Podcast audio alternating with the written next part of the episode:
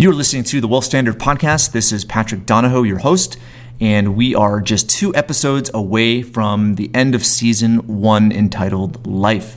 Now, this week's episode is uh, is awesome. It was a brilliant, brilliant interview. This gentleman is definitely going to uh, be a household name in the coming years. His name is Andrew Yang, and he has uh, written two books. We will discuss those on the actual podcast itself, but he's also running for the presidency of the United States uh, in twenty twenty.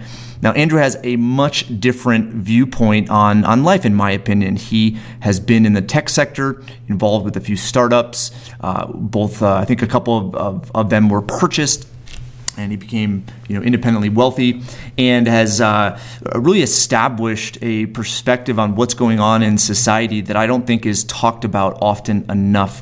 And it's in regards to how quickly things are evolving, uh, both in a, in a good way and also a bad way. And we had some, uh, we had a, a candid, very candid conversation, and there were some viewpoints that he had that, you know, I hadn't looked uh, looked at it that way before, and so I really think you're going to en- enjoy it.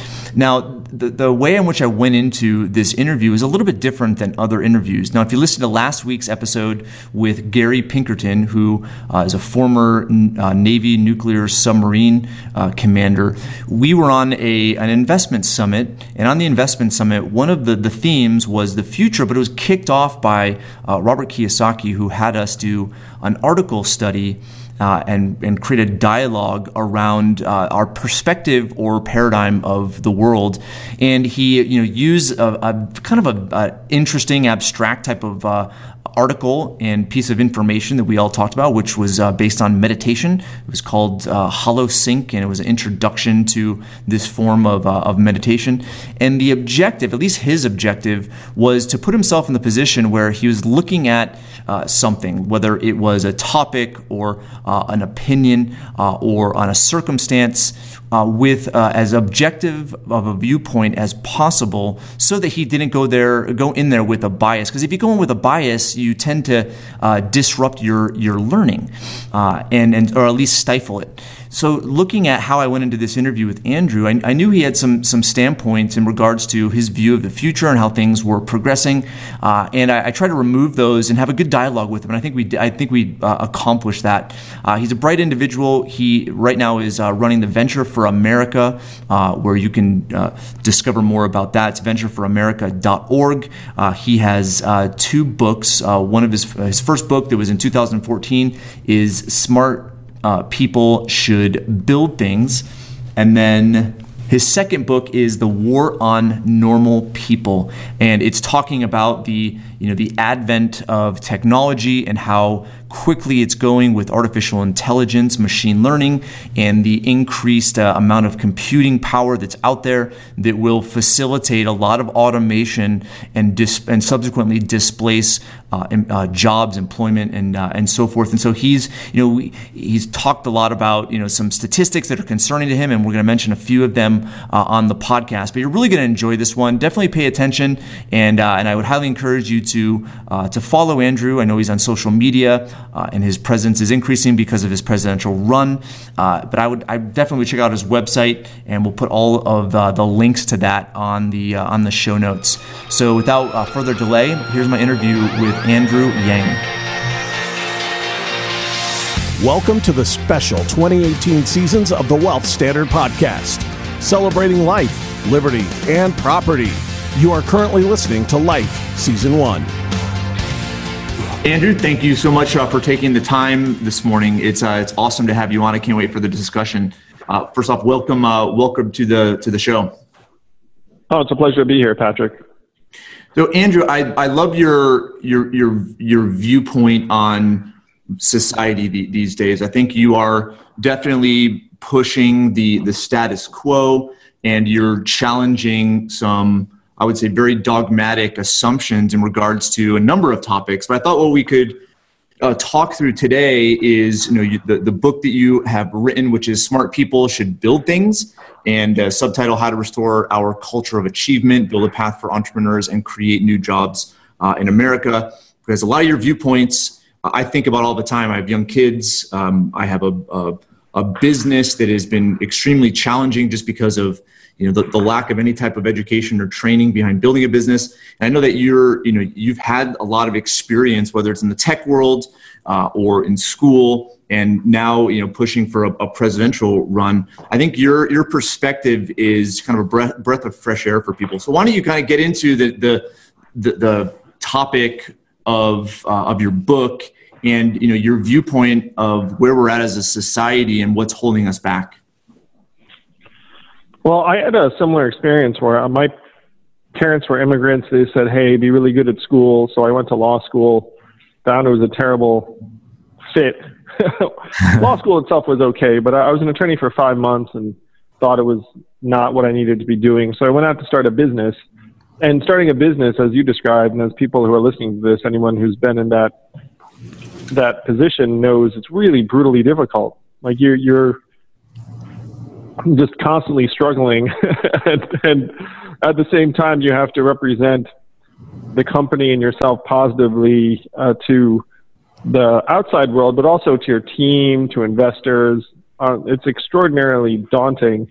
And my first company flopped, uh, lost, you know, lost all, all investor money.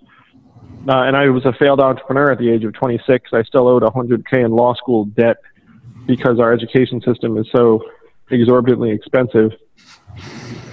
So I, having been through that set of experiences, Uh, I actually got bitten by the bug and said, I need to keep doing this, um, uh, in part because being an entrepreneur just felt like a much more genuine process than hanging out doing someone else's paperwork. so so I, I worked at a series of startups, another one that did not work out, and then another one sort of plateaued. And then the third one, after my failed company, did quite well, and it grew to become number one in the U S and was acquired by the Washington Post in two thousand nine.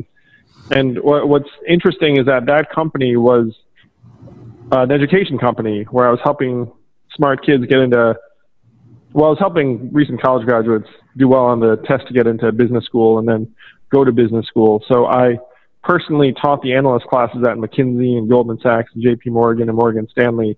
And I saw just how lost the products of our educational system are, where they're just jumping through hoops and going to the next step. Then if Then after they're in a banker consulting firm, they take a test, go back to business school, and get one hundred K in debt. So I, I thought, wow, this really needs to be improved on. So I started an organization, Venture for America, that's featured in the book you mentioned, um, Smart People Should Build Things, uh, about how we need to train more of our young people to become entrepreneurs and take risks, because our educational system right now does a terrible job of any of that. Uh, we, we really discourage failure. And anyone who started a business knows you have to have an appetite for uh, adversity and a degree of failure um, almost every day in order to really make progress. Uh, so that's one of the big things, themes of the book, that our education system is not priming people for the actual process of building a business. Yeah, the real the real world. You know, I, I took my daughter out. She's she's thirteen. I took her out to. Uh, she needs some stuff from for, for school, and we went and had some ice cream last night. And and again, it's just I try to keep a, just a good fluid communication with them about the very topics you're you're addressing right now, because you know failure. I think it's the context of failure, but I think failure in the end can be really destructive for a, for a child. And if you really look at you know meaningful learning. It's it's a it's a trial trial and and I hate I hate to even say error, because that has a negative connotation to it. But this is the process of, of learning, and and I think we're bre- we're bred into us that failure is a bad thing, and then also working in groups is is cheating.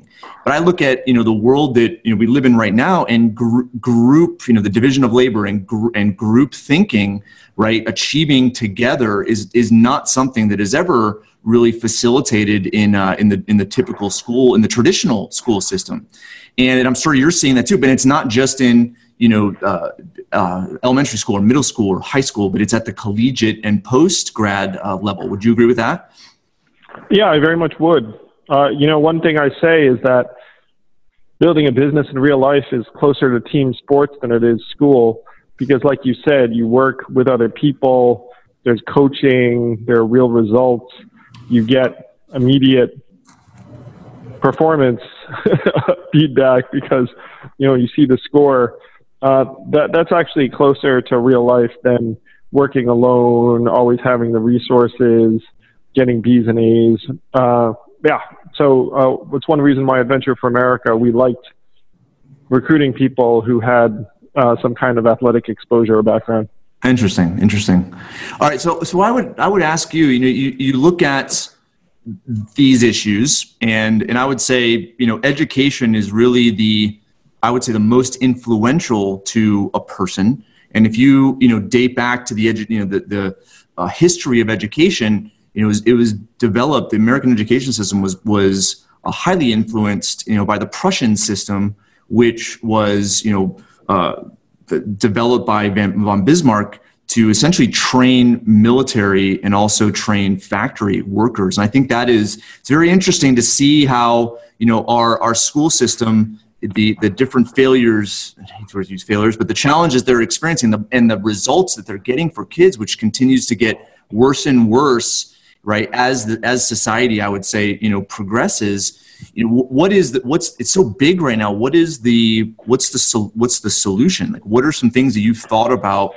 Uh, and I, and I would assume it's probably, you know, having to do with Venture for America, but what are, what are some of the things you think could, you know, help disrupt the current system that has so much clout and so much uh, influence, so that kids could, you know, really start to be influenced by really what society uh, is these days, what business is uh, is these days, which is which is not necessarily what they're being taught. Well, I'm I'm going to say that the challenge is even worse, where I, I completely agree that our education system is the factory model and trying to produce ma- manufacturing workers, essentially. But it's going to get much, much worse in the age of automation, where we've seen what's ha- what's happened to manufacturing communities around the country as millions of jobs have been automated. And we're about to do the same thing to truck driving, which is the most common job in twenty-nine states. Retail, ten percent of American workers, thirty percent of malls are closing in the next four years.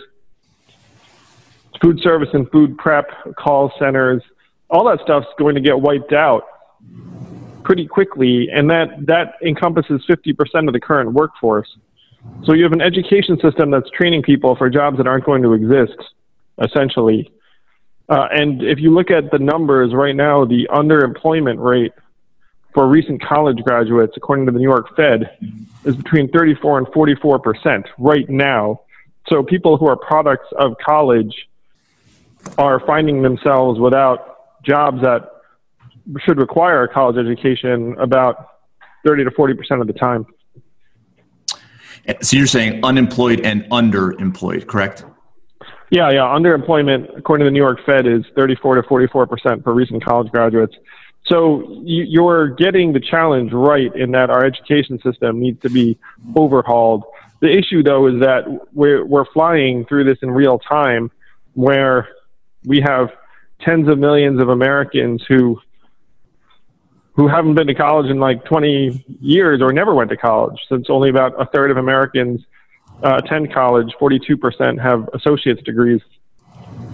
So for the sake of your children and mine, because I've got two young children, I certainly hope that our education system changes.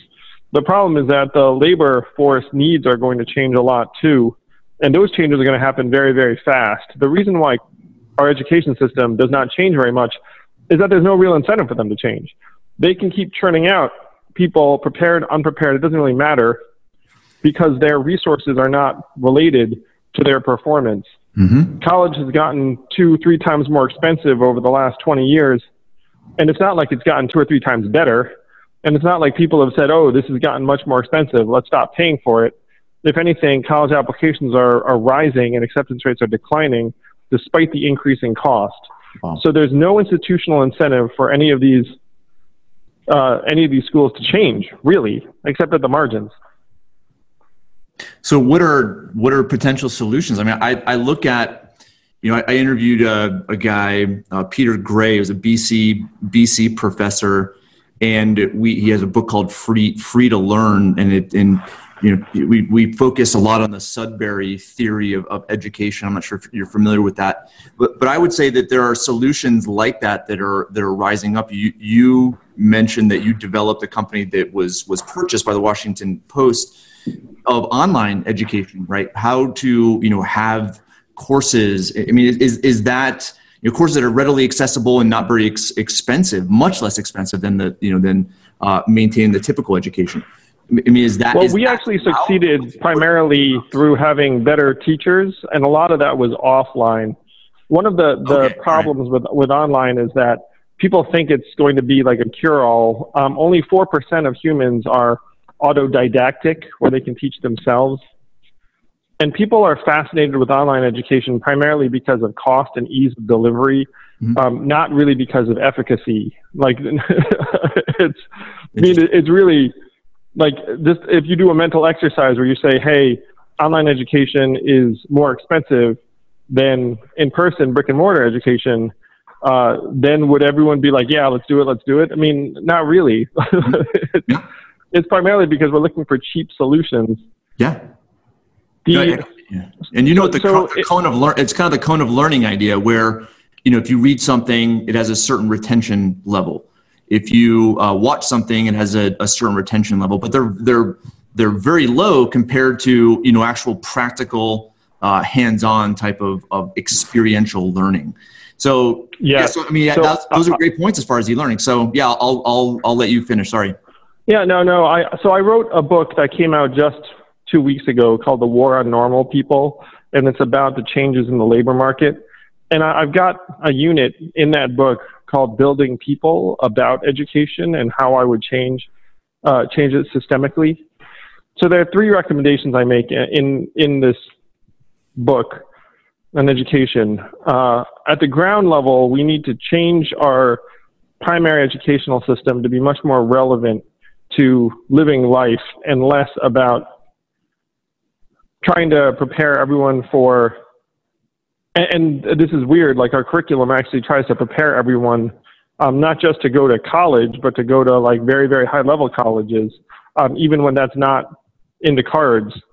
Uh, we, so we need to dramatically increase the relevance of what we offer instead of all of it being academic subjects, things like financial literacy, which I know you'd be a huge fan of, mm-hmm. positive psychology, relationships, time management, and managing technology, uh,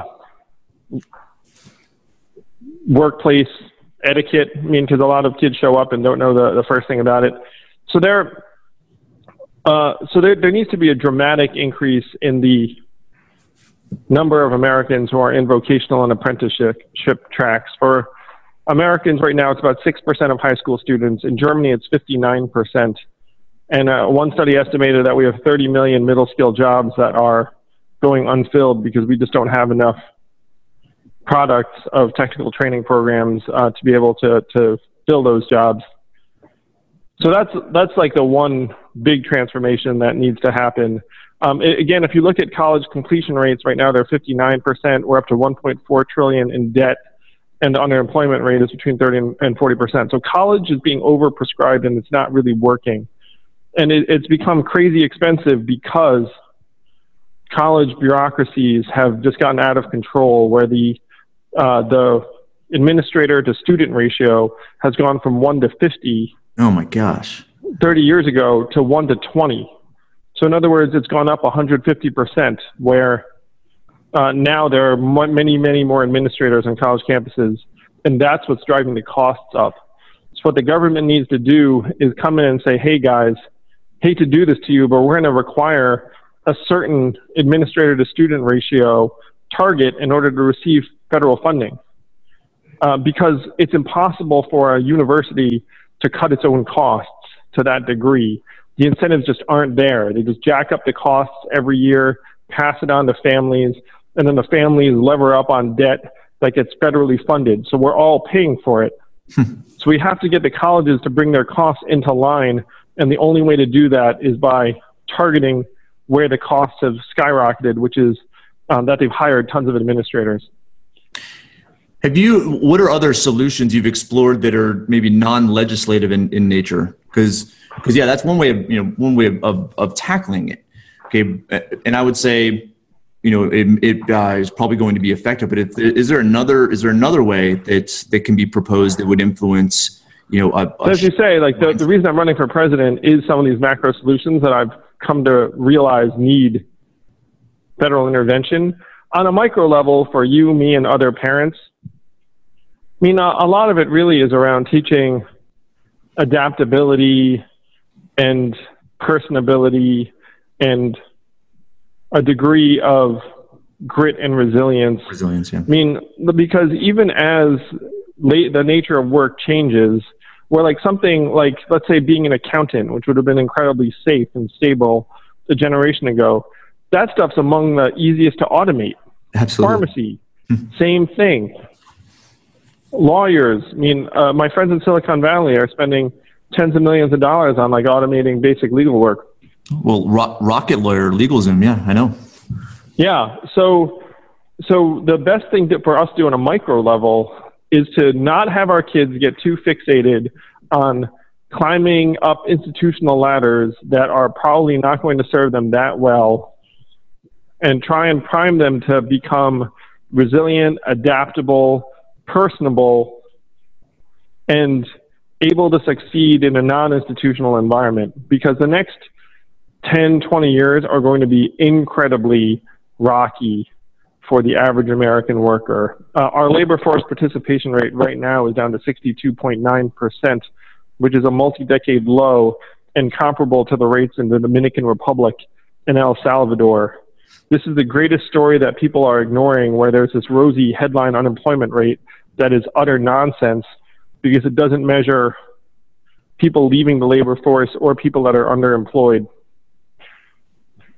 So as I look at, and I know we don't have ton, tons of tons of time, I mean, you go you go to the, the incentives behind how the system has been created, and and I would agree. Uh, would agree. I mean, there has to be a macro approach to it, because right now it's it's just so it's so massive, and there's so much uh, I would say on the line for those administrators and for teachers and their pensions, and, and there's there's you know there's a it's it's so big and it's such a pervasive problem that, you know, either it ends in in collapse, which I was hoping that would be the case, as opposed to legislating it out of existence. But I would say it was legislated into existence, and that's the you know the idea behind uh, you know subsidizing student loans. I mean, imagine if there was a free market for student loans, right? It would take a lot of people out of the market to sending their kids to, to school. Even well, even it, it, it, I mean, it, cer- it certainly would. Um, the issue, and I know it sounds like you're not a fan of.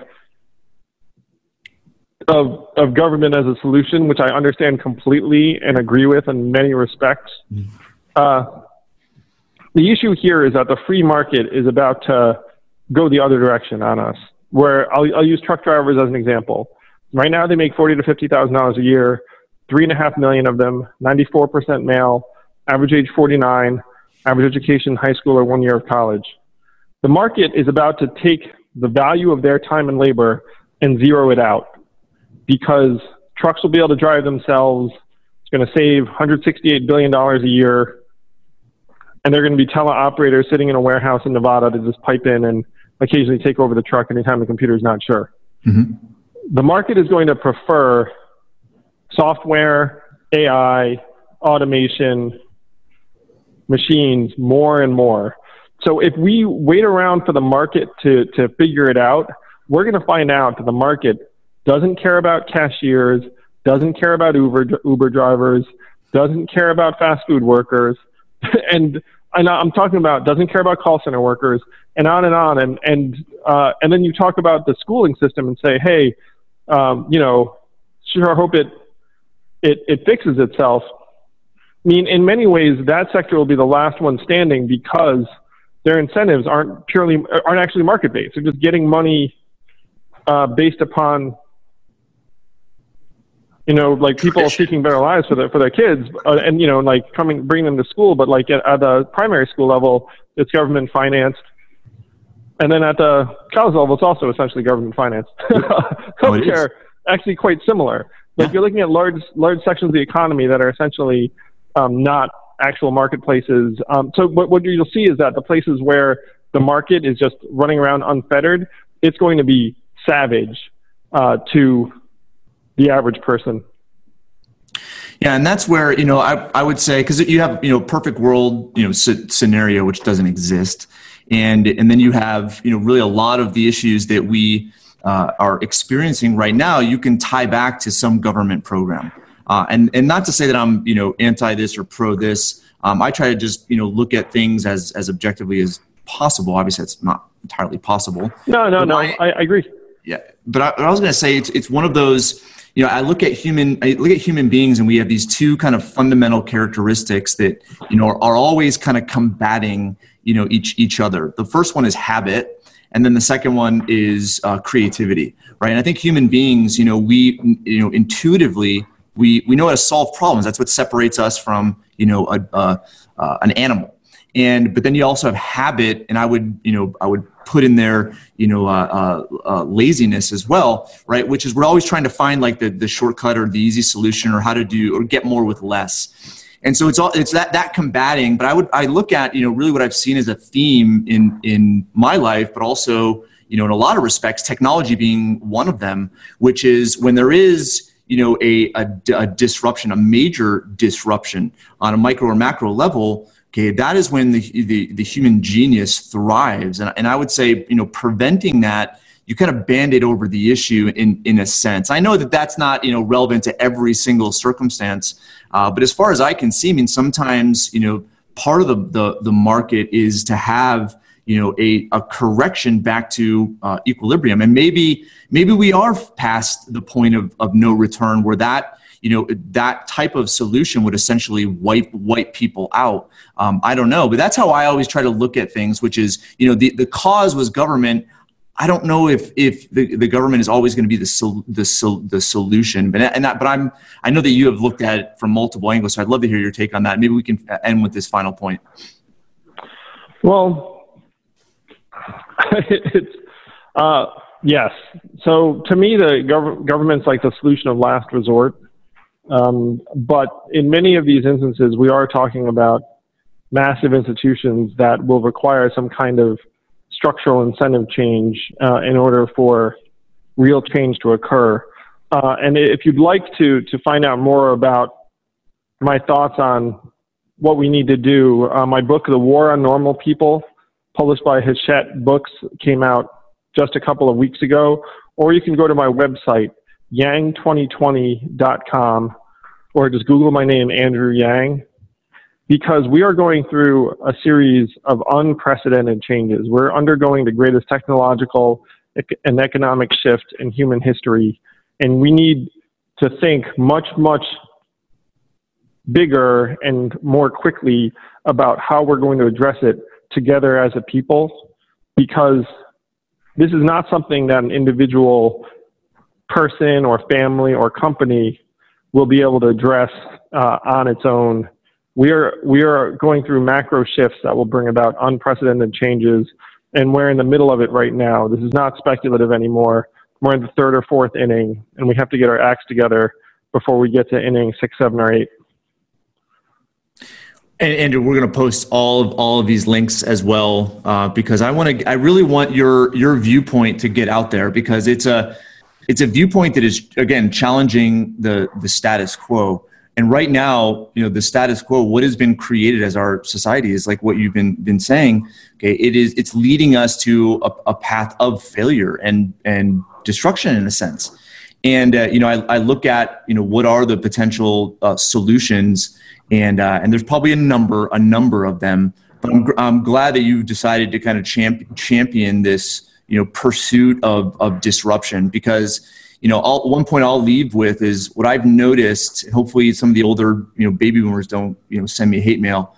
But I've noticed that, you know, you have a generation that is in power right now and have a tremendous amount of influence. I would say most administrators in in academia uh, fit this profile, you know, which they've not been able to necessarily adapt to, you know, this this evolution of change, and have tried to cling to that final inning. Right before they get their tenure, before they get their pension or what or whatever, uh, but in the end, they're trying to essentially maintain this this course uh, this course that they've been on for uh, X amount of years, uh, and it's it's not working. In fact, it's it's hurting, and uh, and you're right. I mean, there's a lot of things to be excited about uh, when it comes to. You know, tech technology, whether it's uh, self-driving transportation or automated transportation. You know, you have five G coming out. uh, in the next uh, next couple of quarters, and you know the Internet of, of Things revolution. You know, it's it's one of those. There's lots of things to be you know uh, excited about, but at the same time, you know, there's there's also some you know, industries that it will disrupt. It'll uh, displace workers, and you know. That's just kind of the the, the human, uh, you know, the, the human idea of uh, of change and adapting, and uh, and now it's going to be a lot of uh, adapting just because of how quickly changing things uh, things are. But you know, I, I would say your your viewpoint is is probably causing some um, you know some discontent. I would say in the, in the traditional political spheres. Uh, have you have you found that to be the case? Well, you know, I'm, I'm glad to say that there's a recognition that we need some new ideas and new energy and a new vision.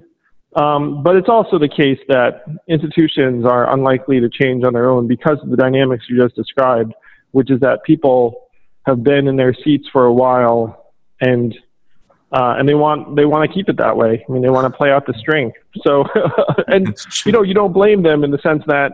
Um, it, it would be highly unusual for someone to stand up and say, hey, you know what, like this institution not really doing, I mean, mean, wow, like that, I can't even say that with a straight face. no, no, you're right. It's, like, it's that self-preservation in us. It's kind of like, like I said, you have these competing initiatives, like personal initiatives we all have, you have these, com- you know, these competing things. And it's, I don't know, it, it, it's always been that way. It's just right now, you know, they, they've, they've tried it's to. It's coming to a head, man. It's coming to a head. Yeah. No, it is. And that's where, you know, I think it's exciting because, you know, the periods of the highest disruption is where human beings thrive. And I think there's going to be pain. Uh, but at the same time, you know, it doesn't mean that's a bad thing. I mean, you went through a lot of pain when your first business failed, but it compelled you to figure things out. And I would say as a human, as a human race, that's also something that we do uh, pretty well, right? Is we figure things out, we figure out how to survive and learn from, you know, our, our I would say, ne- never-ending cycle of, of trial and error. I, I hope you're right on that score. I hope to be part of that being the case. I will say by the numbers, uh, we are not doing a great job of adapting or figuring it out. Uh, you know, the, the, the indicators, the data um, tell a fairly bleak story. Yeah. Um, where our life expectancy has declined for two years in a row. Uh, Americans are committing suicide at unprecedented levels among middle-aged Americans, which is causing the life expectancy decline. Mm-hmm. I mean, there, there are a lot of indicators that show that instead of people... Oh, an, another data point that I found horrifying, which you probably will too, we start one hundred thousand fewer businesses per year than we did even a decade ago, and Americans are moving across state lines at a lower rate than has been the, the case for the, for any of like the last fifty years. Hmm. So by the numbers, there's not a whole lot of new adaptation going on. There's a lot more people hunkering down and not doing well, but I certainly want to be part of what turns that around. And I, I will say that in order for us to turn this around, it has to be more than optimism. In my, in my, opinion, somewhat misplaced optimism. It has to be resources, commitment, leadership, sacrifice, hard work, like all these things that right now uh, we're not really doing as a people. We're, we're just sort of uh, hoping. Well, it's not painful we're, enough. We're sort of, it's it's yeah, not painful like, enough. It, it, it could be, man. I mean, it, it's it's plenty painful for some people. yeah. yeah.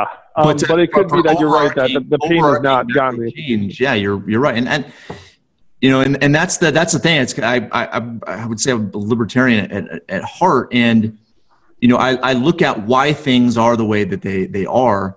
And, you know, it, it does, it does tie back a lot to trying to control, you know, human, human behavior, but I don't want to go down that path right now. It's one of those, You know, I, I try to look at things as exciting, but you're right. There's a lot to be concerned uh, concerned about, but I think those concerns will hopefully, you know, produce the the, the results that uh, whether it's new technology or innovation uh, that will that doesn't exist right now that could potentially, you know, help uh, help out. But I don't know. Well, it, I, it, I want to make a plug stuff. for a deeply libertarian policy, which was something Milton Friedman championed, and that's a negative income tax or a universal basic income where everyone gets money.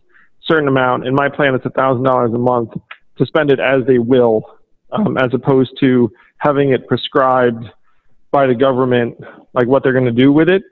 Um, that, to me, is a big part of a more positive future, is, uh, and, and that's a deeply libertarian idea. Um, there are folks at Cato and the Manhattan Institute that are for it. Um, and, uh, you know, Milton Friedman, sort of, I think, one of the patron saints of. Also, um, Hayek. What's Hayek's first name? Friedrich Hayek. Friedrich? Hayek. Yeah. Friedrich Hayek was also a fan. So negative income tax, universal basic income, that's one of the core tenets uh, of my presidential campaign. Okay, well, I won't get on that road, because that's, and that might be a good follow-up, because, you know, Friedrich, Friedrich Hayek, you know, championed uh, the Austrian business cycle, and the Austrian business cycle really pushes, you know, the Federal Reserve as the, the catalyst to why there's displacement of resources. And I won't go down that, that path right now. You know, I, I would say the whole, you know, U B I is, is, a, is a theory, right? Um, but in the end, I would say human, you know, human beings are designed a certain way, right? To, uh, to, to provide value, to create value, to be creative. And I think we've, we've stifled that with the education system. And I'd agree with that. I'd yeah, agree with that. Because it's, it's one of those, you know, w- we need an environment where we have to survive. And, you know, sub, uh, subsidizing survival, it, there's all, there's always going to be unintended consequences. And so I would say, you know, in, in the end, you know, you're never going to have a utopia, first off. I think that the world, in a sense, is designed to be scarce, right, so that we figure out how to distribute not just physical resources, but intellectual resources. But there always has to be well, that, it, that, it, that... It's about to get weird, man, What's where that? the old dynamics of scarcity may not apply in certain dimensions, where imagine if you had artificial intelligence with unlimited computing power, which is what we're approaching now. Yeah, I know. And so there's a, there are a lot of forms of work that all of a sudden will be nearly cost-free to perform. Yeah. Um, so we're going to have like spikes of abundance and and other places of real scarcity. Yeah. Um, I just want to suggest to you that um, that the, the scarcity that has historically been a part of our condition is about to leave us, at least in certain narrow areas. For sure. Yeah, no, and I and I love, you know, I don't know if you follow Peter Peter Diamandis. Um, he he's a, you know, futurist, wrote uh, uh, the book Abundance, has written a few others. He holds a um, you know, conference, really big conference every year where there's some big tech people and futurists that, that speak at. And and you know, he's he's talked a lot about that um, and hit on many points that you've you've hit on. Uh, and and yeah, I would yeah. and I would say you're totally you're totally right, and that again that just proves out that, you know, human beings are trying to figure out a way to get things to be faster, cheaper, easier, um, more more widely available, uh, and you know yeah, and I think in certain areas it does uh, solve the problem of uh, of scarcity. But at the same time, you know, we make that, you know, assumption with the variables that we're aware of, not of the variables that could be uh, that don't exist right now, that could be. Uh, in existence when these things are created, new technologies, new initiatives, new, you know, I, I think in the end, it's like human beings are always trying to to grow. Uh, and I don't think there's an end to, to that. And because our mindset right now is only aware of what exists, right? We don't know necessarily what doesn't exist, but that's where people will always come up with new ideas, new technology. Because I've thought about this thing as well, these things as well, which is, okay, once once you have, you know, a, a zero cost of living or an insanely low cost of living, like what are people going to do? But that's the thing. It's like people always figure out what to do. It's kind of like, you know, farming. Oh, we figured out how to not have to be nomad. Uh, I, yes. I, again, I would love, and it, it, if you haven't got a copy of my book, um, The War on Normal People, you should definitely dig in. No, I haven't. The, I, just, the num- I just ordered it while we've been talking. So. Oh, good. Because the numbers, you know, just like that, that's part of it, uh, is that we just need to look at what the evidence tells us. And I, I dearly wish that it seemed like we were adapting at the pace that we're going to need to. Um, but the, the evidence, unfortunately, it, it just paints a much bleaker picture. And do you and do you do you kind of state some of the people you follow, where you're getting statistics, and you know where you're? Yeah, it's all sourced. It's all sourced in the book. Like oh, you know, uh, and and happily, it comes from a or happily or unhappily, it comes from a bunch of different sources. So, um, so it's not like I just relied on one place. Okay. Well, Andrew, I would love to, I'm going to, I'm going to read your book and maybe we can get back on the horn, you know, in, in the future. Um, but I love where your, I love where your mind is at. And I love that we can have this type of dialogue, right? Because you see things a certain way, I see things a certain way, and that's the case with all human beings. And there, if I think that type of dialogue is, is what's needed, where people don't, you know, get offended for their viewpoint uh, and are able to expand their mind based on the viewpoint and perspective of others. Uh, and I think if we just if we just had that dynamic, a part of, you know, just the kind of the, the, the you know, international dialogue, we would be a hell of a lot better off. Um, I, I, I couldn't agree more, man. I mean, you're completely right. And we have to get back to that point. Um, but I, I enjoyed this conversation a great deal. And I, I agree with you that people with different viewpoints need to be able to come together and have intelligent conversations. one hundred percent, one hundred percent. Well, we'll get, we're going to get the word out for you. Uh, we'll, we'll push this out to our, our social media. Uh, we'll put the books out there. I'm going to go uh, read, uh, read your, your latest, uh, latest book as well. And then, yeah, maybe in the future we can get back on the, get uh, back on the horn and, and have a, a conversation again. That'd be fantastic, Patrick. Keep up the great work. Okay. You too, Andrew. Best of luck with everything. Okay. Thanks, man. All right. Take care. Thank you for joining us as the Wealth Standard Podcast spends all of twenty eighteen celebrating life, liberty, and property. Be sure to leave us a review on iTunes, and we'll see you on the next one.